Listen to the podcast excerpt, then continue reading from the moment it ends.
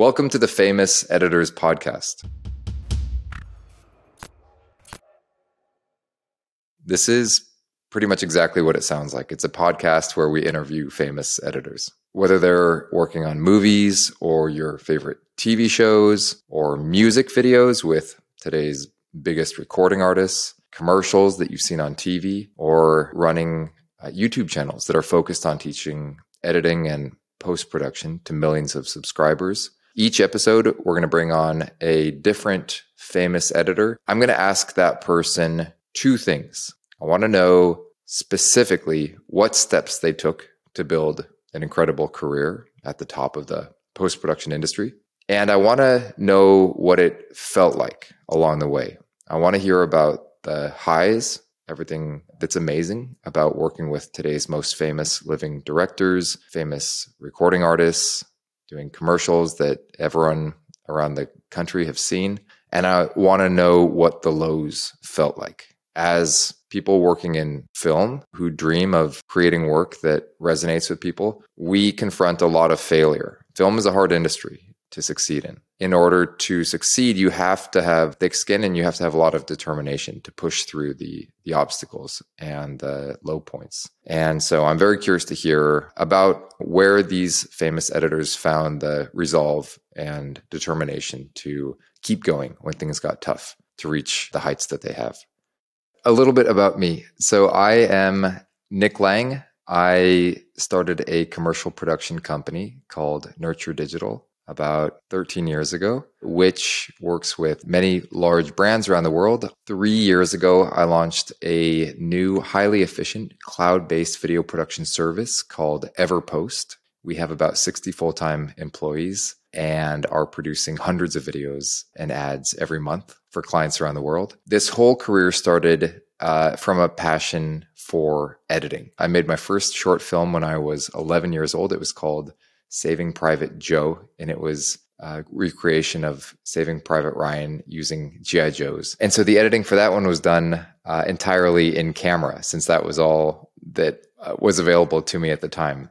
When I was in college, I started a wedding video business. What I enjoyed about making these wedding videos was slogging through four or five hours of generally very bad footage. And it was bad because I had shot it. I'm a terrible cameraman the farthest thing possible from a cinematographer. I found it fun to sift through that footage and find the little moments that could work and could make a halfway watchable wedding video when it was all said and done. When I came out of school with this illusion that I was going to, you know, coast into a career as a movie director, I realized that it's really hard to get a career as a filmmaker and specifically as an editor. I was trying to, I was editing random projects for friends who were making uh, music videos or who were doing, you know, tiny film projects. And I, and I would just volunteer to edit them just because it was fun and because it was such a reprieve from the monotony of my boring corporate job. I was an administrative assistant at a giant record label, which sounds kind of cool because it's in the music industry. But what I was doing was not was not cool. I dreamed of of becoming an editor, uh, somehow becoming a filmmaker. And the path for me to doing that was by starting a commercial production company, which I did while I was there at Universal. I had no idea how that was going to work or, or what even a commercial production company did, but I had interned at one in college. And so knew that they existed. I knew that that world was a thing. And it had been fascinating. You know, I would see these very intense shoots. commercials are usually produced in one or two days, most often one day. It's like a really concentrated version of a feature film where you'll have, call it two months of creative development and pre production, uh, where lots of really interesting, intelligent creatives get together and, and practice their craft to make this one day possible. So everyone from the uh, copywriters and creative directors at the agency to the director doing a treatment, the casting director, wardrobe stylist, art director, production designer, location scout, and all these other people are, are working together to, to put together this really intense, high impact day of shooting where over the course of 12 or 13 hours, they're going to film uh, an entire essentially an entire short film. It has to have a beginning, middle, and end. It's going to have a complete arc. It's all going to be filmed in one day. And so you're going to move really quickly. But commercials usually have a pretty good budget. Brands invest a lot in them, which means you can usually or oftentimes do some pretty cool things in commercials. You can have stunts, you can have comedians and really great outfits and great sets or great environments and things like that. And so it's a really fun uh, area of the film production world.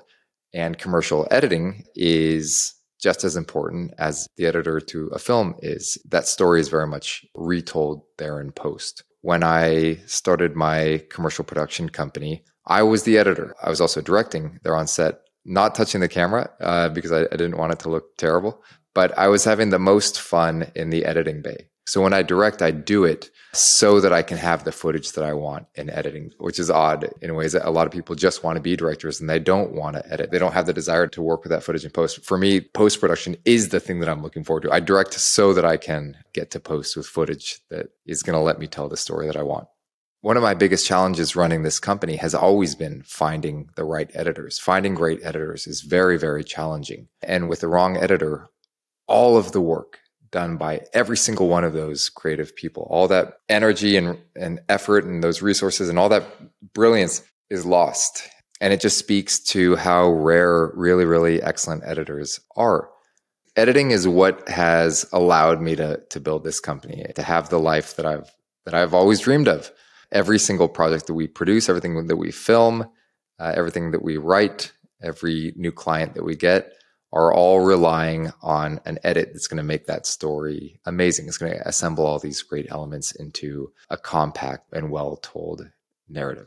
All of that is in the editor's hands. And I want to share that along the course of uh, these interviews. I, would like to explore things that I've learned uh, along my journey as an editor and, and then as someone who built a company around that editing. I also want to learn about career paths that we might not all be aware of. So, for example, I didn't even know that cutting movie trailers was something that people can do full time and be very well compensated for, find incredibly creatively fulfilling. It's sort of a dream career. And there are many dream careers for editors that are not commonly discussed that I personally didn't know about before uh, interviewing some of the people that, that I've already interviewed for this podcast. So I'm really excited to show people what a career as an editor can be like, show the potential that's possible when you reach the top, whether you're editing movies or TV or music videos or commercials or YouTube or so other social media content, because it's a mystery. No one can tell you how to become a famous editor. What I would like to do in this podcast is map that journey for broad set of individuals who have achieved success in editing.